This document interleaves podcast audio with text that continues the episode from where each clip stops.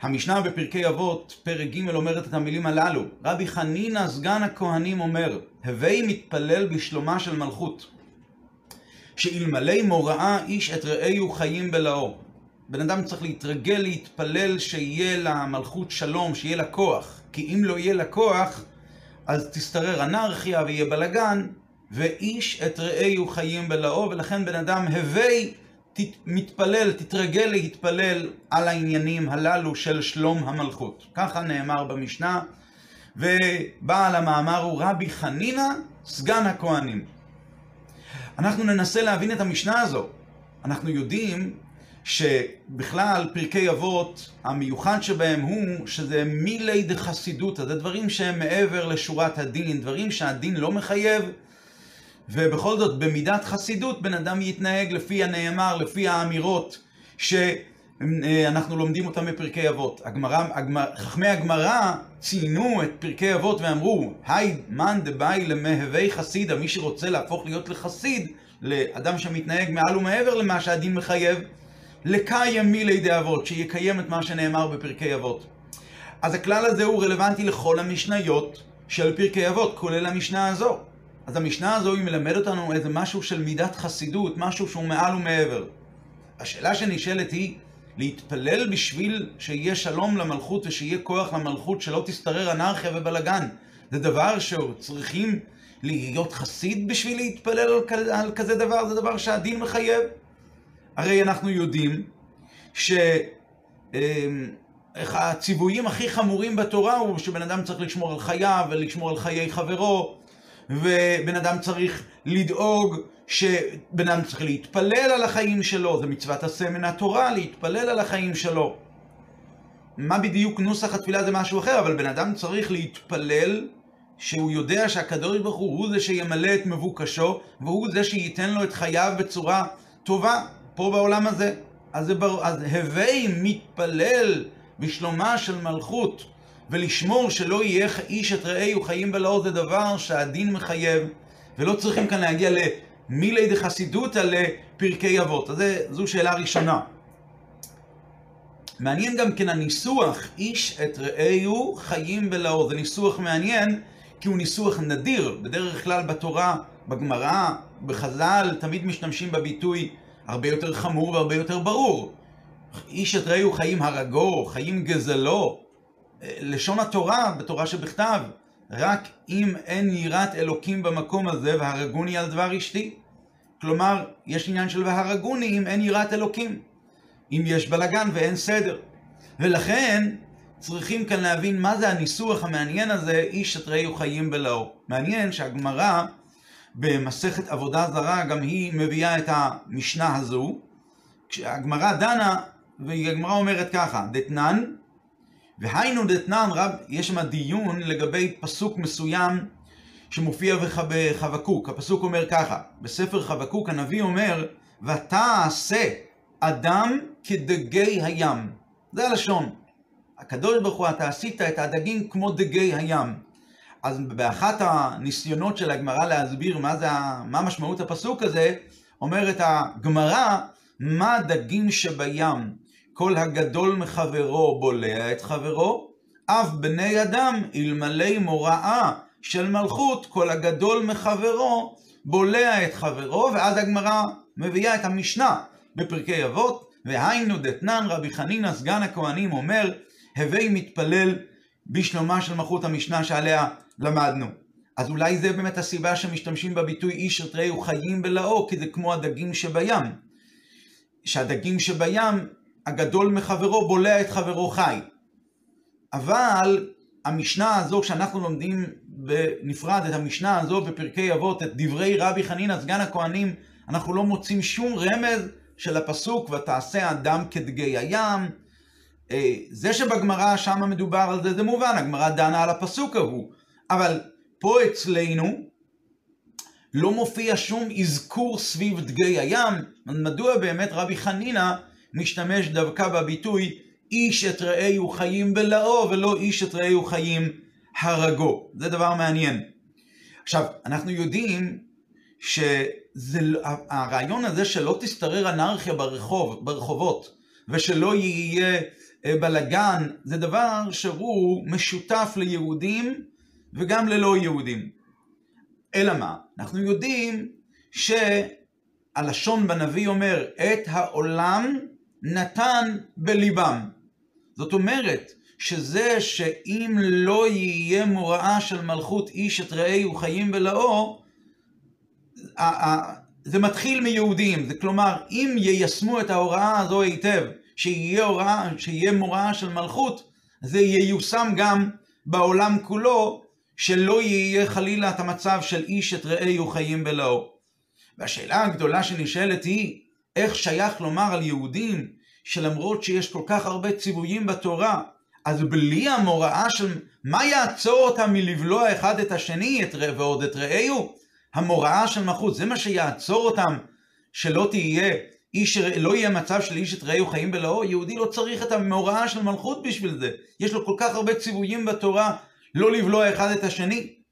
ואנחנו מדברים על בן אדם, על, ועוד על מי מדברים כאן? על יהודי כזה שלומד את פרקי אבות ואליו פונה המשנה ואומרת, זאת אומרת, מדובר בבן אדם שהוא רוצה להיות חסיד, היי מאן דבאי למהווה חסידה. איש כזה צריך הוראה ולהגיד לו, תתפלל לשלומה של מלכות, הוא צריך את ההדהרה הזאת של לא לבלוע אחד את השני. ממש ממש פלא. המשנה ממשיכה הלאה לפי הגרסאות השונות, והגרסה של בעל התניא היא שהמשנה לא מסתיימת במילים הללו, אלא המשנה ממשיכה עוד, עוד משפט אחד. המשפט הזה אומר ככה, זה כבר בשם רבי חנינא בן טרדיון. הוא אומר, השניים שיושבים ואין ביניהם דברי תורה, הרי זה מושב ליצים. ורבי חנינא מביא מצבים שונים, אבל שניים שיושבים ויש ביניהם דברי תורה, שכינה שרויה ביניהם, שנאמר ויקשב השם וישמע, ויכתב ספר זיכרון ליראי השם ולחושבי שמו, וכולי וכולי. זה המילים האלה של רבי חנינא בן טרדיון על השניים שיושבים. דבר ראשון השלילי, אין ביניהם דברי תורה. השאלה שנשאלת היא, מכיוון שחלוקת המשניות היא גם כן מדויקת מאוד, שזה דרך אגב דבר שנוגע להלכה. החלוקת המשניות יש לזה גם השלכה הלכתית, איפה המשנה מסתיימת, איפה המשנה ממשיכה. הגמרא אומרת שאם אדם מקדש אישה ואומר לה בתנאי שאני יודע לקרוא את המשניות, אז הוא צריך לפחות לדעת שלוש משניות, אבל צריך לדעת שלוש משניות. אז מה הם המשניות? צריך לדעת את חלוקת המשניות, ולפי זה לדעת שבאמת הבחור יודע שלוש משניות, ואז הקידושין שלו הם קידושין למקרה שבן אדם נתן כזה תנאי. בכל אופן, אנחנו יודעים שלחלוקת המשניות יש סדר, יש לה השלכה הלכתית, ואם כן, מדוע חלוקת המשנה הזו באה בהמשך אחד של המילים, דבר ראשון של רבי חנינא, סגן הכהנים, להתפלל בשלומה של מלכות, ואחרי זה אנחנו מדברים על שניים שיושבים ואין ביניהם דברי תורה. מה הקשר? אין... אה, אה, לכאורה, אם אנחנו מסתכלים על המשנה הבאה, דווקא הקטע הזה של רבי חנינא בן טרדיון על השניים שיושבים ויש ביניהם דברי תורה או אין ביניהם דברי תורה, זה מתאים למשנה הבאה. רבי שמעון אומר, שלושה שאכלו על שולחן אחד ולא אמרו עליו דברי תורה. אה, אה, מה המצב שם? גם שם מדובר הוא על מצב של אנשים שיושבים בחבורה ואין דברי תורה. יש לכאורה קשר בין הקטע הזה למשנה הבאה, ובכל זאת חלוקת המשניות היא בצורה כזו שדבר ראשון, הווי מתפלל בשלומה של מלכות, ובאותה משנה, שוב, כאמור, לפי הגרסה של בעל התניא בפרקי אבות, דרך אגב, זוהי הסיבה שהוא גם כתב את פרקי אבות והכניס אותם לתוך הסידור שלו, למרות שהוא יכל לבוא ולומר, עכשיו אומרים פרקי אבות, תיקחו את המשניות ותלמדו. בכוונה הוא כתב את זה כדי לדעת גם את חלוקת המשניות. אז באמת אנחנו צריכים להבין, לפי הגרסה הזו, מה, מה באמת הקשר בין שתי המשניות, בין שני החלקים הללו של המשנה הזו. נקודת הביור היא כזו, נכון, מסכת אבות היא כוללת את מילי דחסידותא, זאת אומרת הוראות עבור יהודים שהם אנשים שיש להם בכלל כבר שלימות וזהירות מופלגת בלימוד התורה. יש להם זהירות מופלגת בקיום המצוות. מה חסר להם? חסר להם איזושהי הנהגה של מידת חסידות, משהו שהוא מעל ומעבר. ולכן ברור שלאנשים כאלה שהם זהירים ושלמים בלימוד התורה ובקיום המצוות, לא צריכים לתת להם הוראה לגזול מהשני, שחלילה אסור לגזול. ולא צריכים להזהיר אותם שלא יפגעו בחיים של השני. ולכן ברור שהמשנה לא יכולה לכתוב את הביטוי איש את רעהו חיים הרגו, או חיים גזלו. אף אחד לא הולך... אדם שלומד בפרקי אבות לא הולך לגזול, ולא הולך. ולא הולך. להרוג חלילה. כאן הדיוק הוא בכוונה. איש את רעהו חיים בלאו. הוא לא רוצה לפגוע בחיים של השני, הוא לא רוצה לפגוע ברכוש של השני. הוא בסך הכל רוצה דבר אחד, שהחיים של השני יהיו בלואים במציאות שלו. כאן מדובר על משהו מאוד, מצב של בן אדם שמתפתחת אצלו איזושהי אה, הנהגה, שההנהגה היא זוהי הנהגה של מניפולטיביות מסוימת על חשבון השני, כשזה מגיע מסיבות דתיות ומסיבות יהודיות כביכול. בן אדם, יש לפעמים מצב שבן אדם יש לו מעלות, ובאמת יש לו מעלות, יש לו שלימות בלימוד התורה, יש לו שמירה מדוקדקת בקיום המצוות. ואז כשהוא מביט על השני, והוא מכיר אותו, והוא יודע שיש לו חסרונות, הן בלימוד התורה והן בשלימות בקיום המצוות, אז uh, חושב האדם לעצמו שהשני צריך להתבטל אליו. וזה גם זכות בעבור השני, אדרבה, זה יהיה טוב לשני. שהשני, המציאות שלו לא תהיה מציאות, אלא המציאות שלו תיבלע כביכול בתוך המציאות שלו עצמה. זה מצב שכבר, זה יכול להתגנב גם לאותו אחד שהוא בן אדם שהוא מושלם בתורה ובמצוות. ואדרבה, דווקא בגלל השלימות שלו בתורה ומצוות, הוא יכול לחשוב שאיש את רעהו חיים בלאו, הוא יבלע את השני, וזה יעזור לשני שהשני יהיה יותר טוב בלימוד התורה שלו, יהיה יותר טוב בקיום המצוות שלו. וכדי לשלול את ההנהגה הזו, וכדי לשלול את ההרגשה הזו, אז פה לא מספיקה ההסברה השכלית.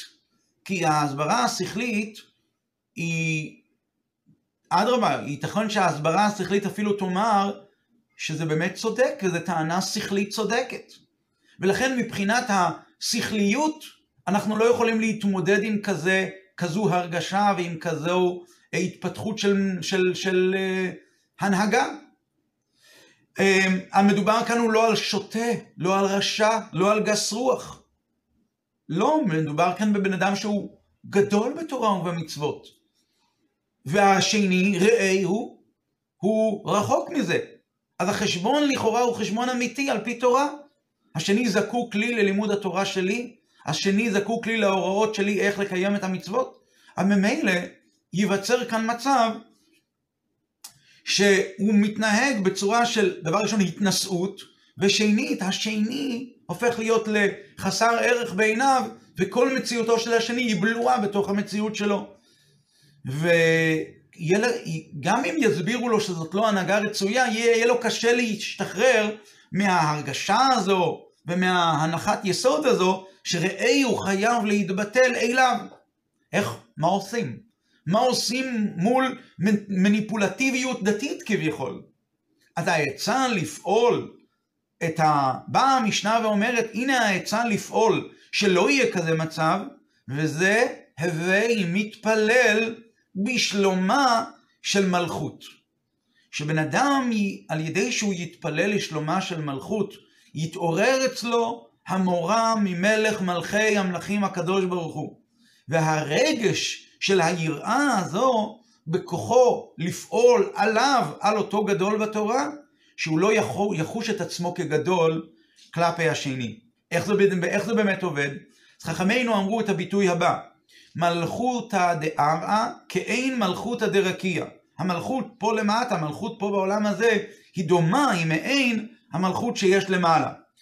ההסבר על פי קבלה ועל פי חסידות, המלכות פה למטה היא משתלשלת מהמלכות שלמעלה. למלך כאן, שיש פה למעלה, אפילו מלך שאינו יהודי, יש לו שורש רוחני בשר העליון שלמעלה. והשורש של השר העליון יש לו שורש עוד יותר גבוה. והשורש של השר שמעליו הוא עוד יותר גבוה. יש לשון כזאת בתנ"ך, גבוה מעל גבוה שומר, כתוב בקהלת. כלומר, יש כאן סדר שלם של השתלשלות, של כוח, של התנשאות, של מלוכה. הכוח הזה מתחיל ממלכות של עולם האצילות, וככה יורד לעולם הבריאה, ובתוך זה עצמו משתלשל ומשתלשל עד שמגיע פה למטה למלכות כפשוטה של מלך גשמי, בשר ודם, ששולט על המדינה שלו. אם יהיה שלימות, שלומה של מלכות, מה זה שלומה של מלכות? בפשטות, שלומה של מלכות שהשלטון יהיה מושלם, שיהיה לו כוח רציני. אבל מתי הכוח הוא כוח מושלם ואין חורים בשלם במלכות הזאת? כשאין, כשהשורש של המלכות פה למטה מתגלה. מה השורש שלו? מלכות הדרקיה. אז יש, אין חורים ואין בלגן, והמלכות היא מושלמת, ואז יש כוח למלכות, ואז המלכות היא בשלימות. כשיהודי הוא נמצא במצב של מילי דחסידותא, שהוא רואה כל דבר איכשהו לאמיתתו, אז הוא מתפלל ומרגיש בתפילה שלו את מלכותו של הקדוש ברוך הוא. וכשהוא מתפלל בצורה כזו, אז מתעורר אצלו, על ידי שהוא מתבונן במלכות הדערה, מתעורר על במלכות הדרקייה. הוא מתבונן במלכותו של מלך מלכי המלכים הקדוש ברוך הוא, ועצם היראה שהוא עומד מול הקדוש ברוך הוא, מכניעה אצלו את אותה רגש, את אותו רגש שמתפתח של התנשאות ותחושת גדלות כלפי הזולת, והרי מלכותו של הקדוש ברוך הוא הוא השווה ומשווה קטן וגדול, כולם לא נחשבים בעיניו בלשון הזוהר, כולה קמי כלא חשיב.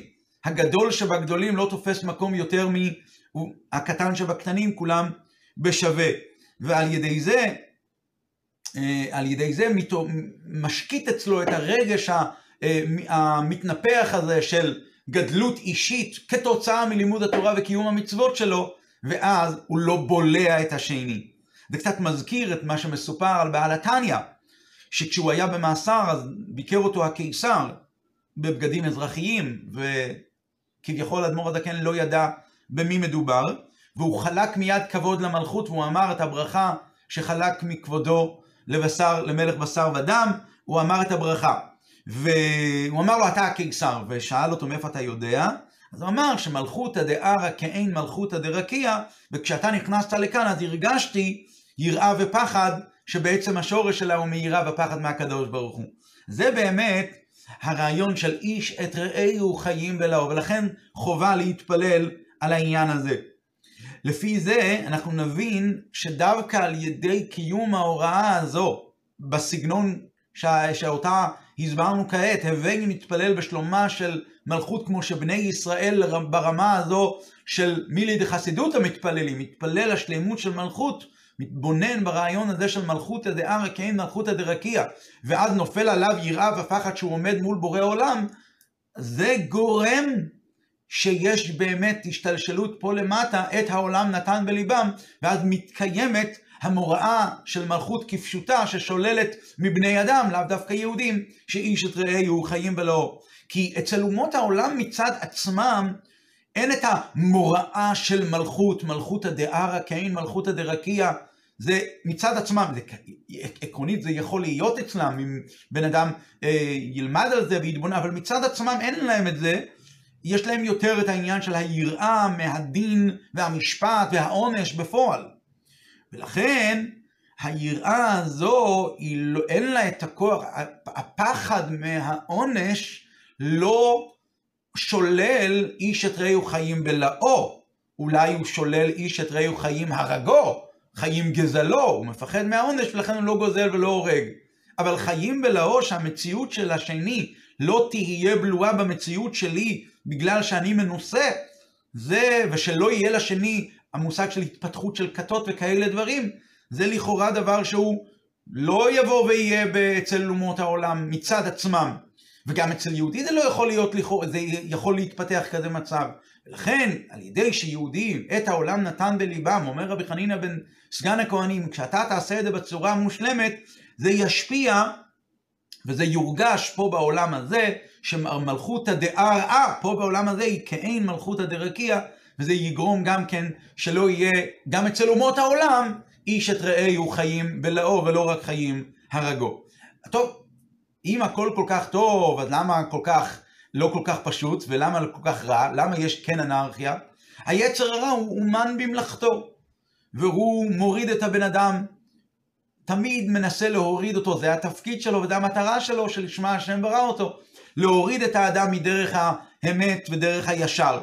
ולכן, אה, בן אדם, כמה שהוא יעשה מצד עצמו, ויתבונן, ויחשוב על מלכות הדרקיע, ועל שלומה של מלכות, על הרעיון הזה שהמלכות פה למטה היא כן מלכות הדרקיע, זה דבר טוב, זה דבר חשוב, אבל בכוחותיו הוא לא יסתדר לגמרי.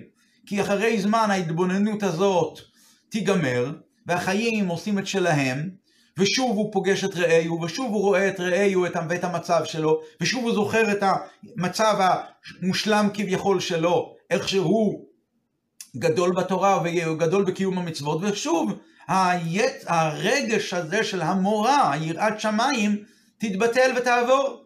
ושוב תבוא, יבוא, נבוא לחלילה למצב של איש את רעהו חיים בלאו. לכן באה ההדגשה של המשנה, הווי מתפלל בשלומה של מלכות. לא רק לסמוך על ההבנה הזו, על ההתבוננות הזאת בכוחות שלו, תתפלל. כשבן אדם מתפלל, מה הוא אומר בעצם?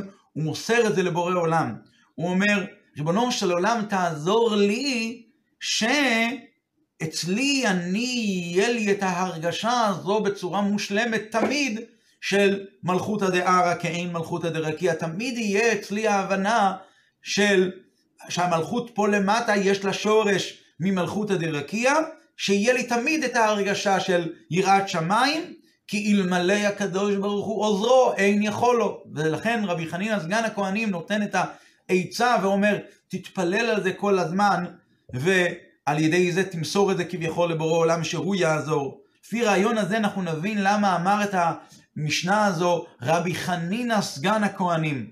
יש דעה שאומרת שרבי חנינא סגן הכהנים אמ, הוא היה אחד מעשרת הרוגי מלכות.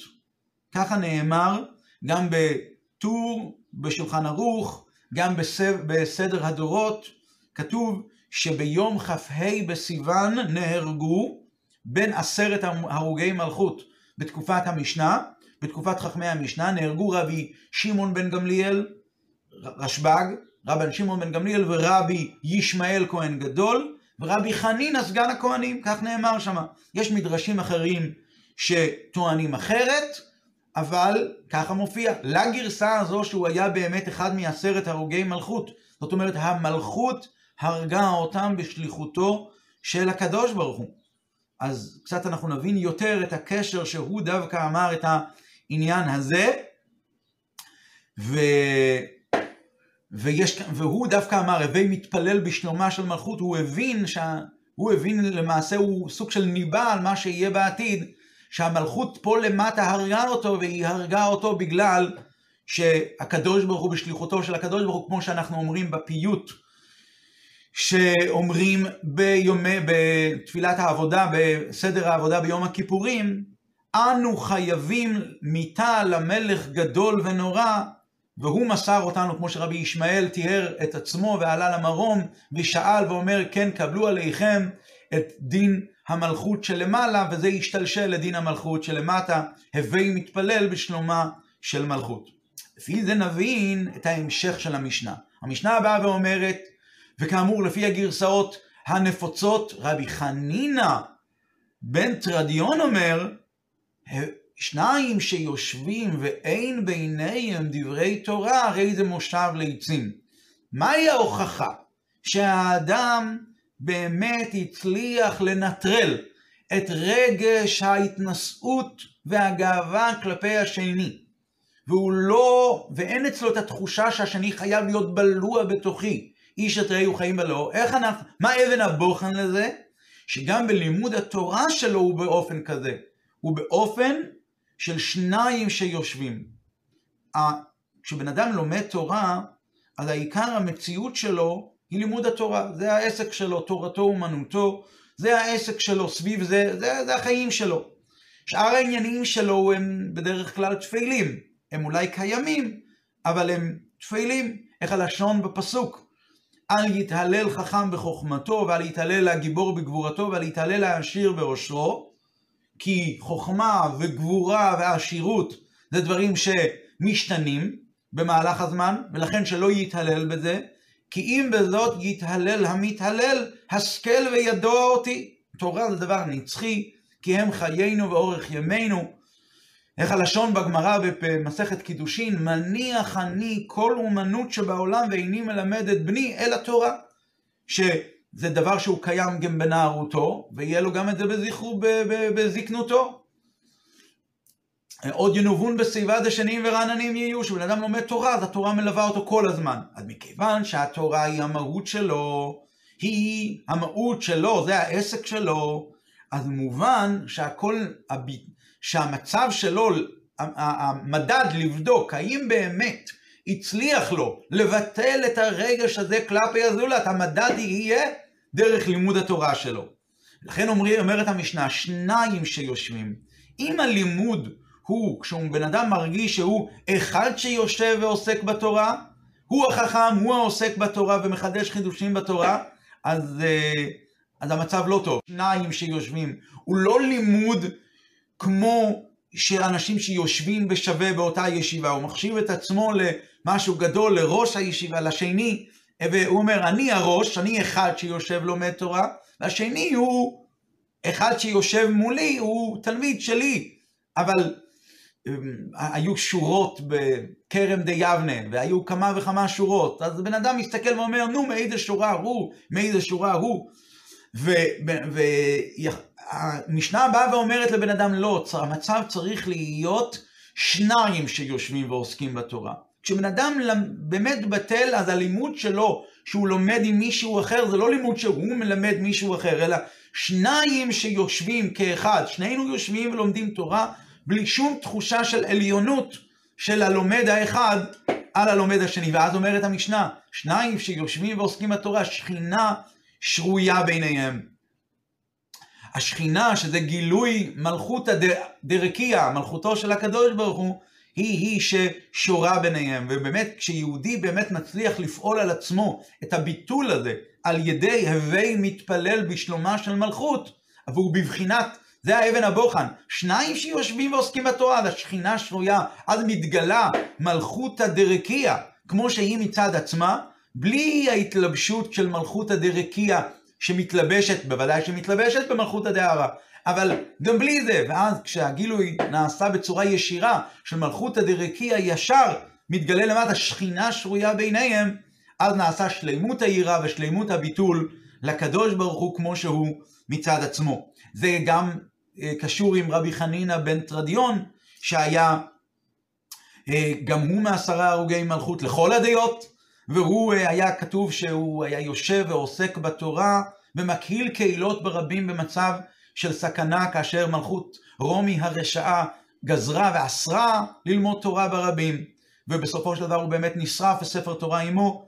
אנחנו נבין ככה את הקשר בין דווקא הוא אומר את הרעיון הזה של המשנה הזו שניים שיושבים ועוסקים בתורה, לימוד תורה ברבים, במובן לאו דווקא ברבים ברבים, אלא בהרגשה הזו שהשני הוא שווה אליי, ואין, ו, ו, ואין חלילה את המצב של איש את רעהו חיים בלאו. לפי זה נבין את הלשון ואת הסדר בפסוק שמופיע במשנה. המשנה מביאה את הפסוק, בסוף המשנה. אז נדברו יראי השם איש אל רעהו, ויקשב, שמזה המשנה רוצה להביא שזה שניים שיושבים, איש אל רעהו, ויקשב השם וישמע, וייכתב ספר זיכרון לפניו ליראי השם ולחושבי שמו. לכאורה, השאלה שנשאלת היא, הרי אנחנו כאן לומדים, מדברים על שניים שיושבים, ויש ביניהם דברי תורה. אז למה הם נקראים יראי השם? אז נדברו יראי השם, לומדי השם. ואז נדברו יראי השם איש אל רעהו ויקשב השם וישמע. אלא הפסוק רוצה להסביר, מדוע יש ביניהם דברי תורה?